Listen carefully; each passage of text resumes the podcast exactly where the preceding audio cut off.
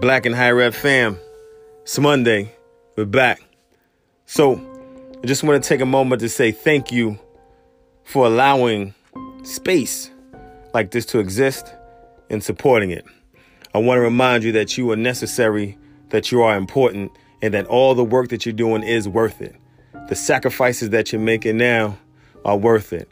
Our students and our communities will come to appreciate it. Even if it's not recognized right now, folks will come to that space.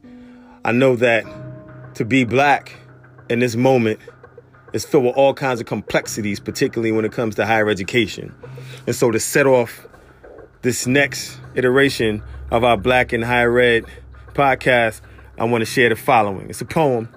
It's called I don't know what to call it.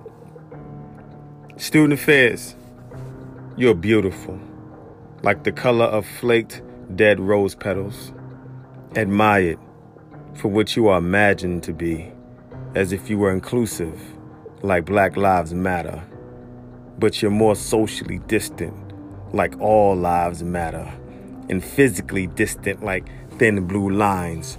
You, you love like a vector, all seven, no seasoning. We, people of the diaspora, you know who I'm talking about. Remain unwelcomed when authentic. You cheat code the code switch, glitch. Code switch into silence, glitch. Best practices, glitch. Sounds like white silence. Student affairs. Prepares for COVID 19 every day. Yet it task force systemic racism away.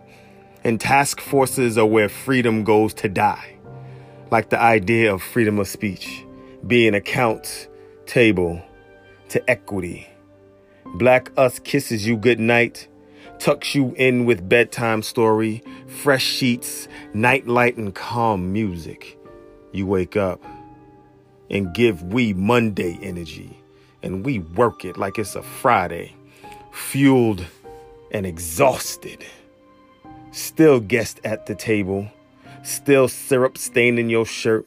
Still, still, still defend you. And you crumble into a mumble. You fall over your words when it comes to we. Clutch your purse when it comes to we. Call your friends and not we when it comes to we. See, there's a similarity. Glitch, student affairs.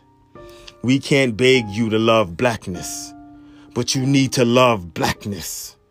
The cost of loving blackness is paying attention when there is void of blackness. To love blackness is the best practice to loving yourself.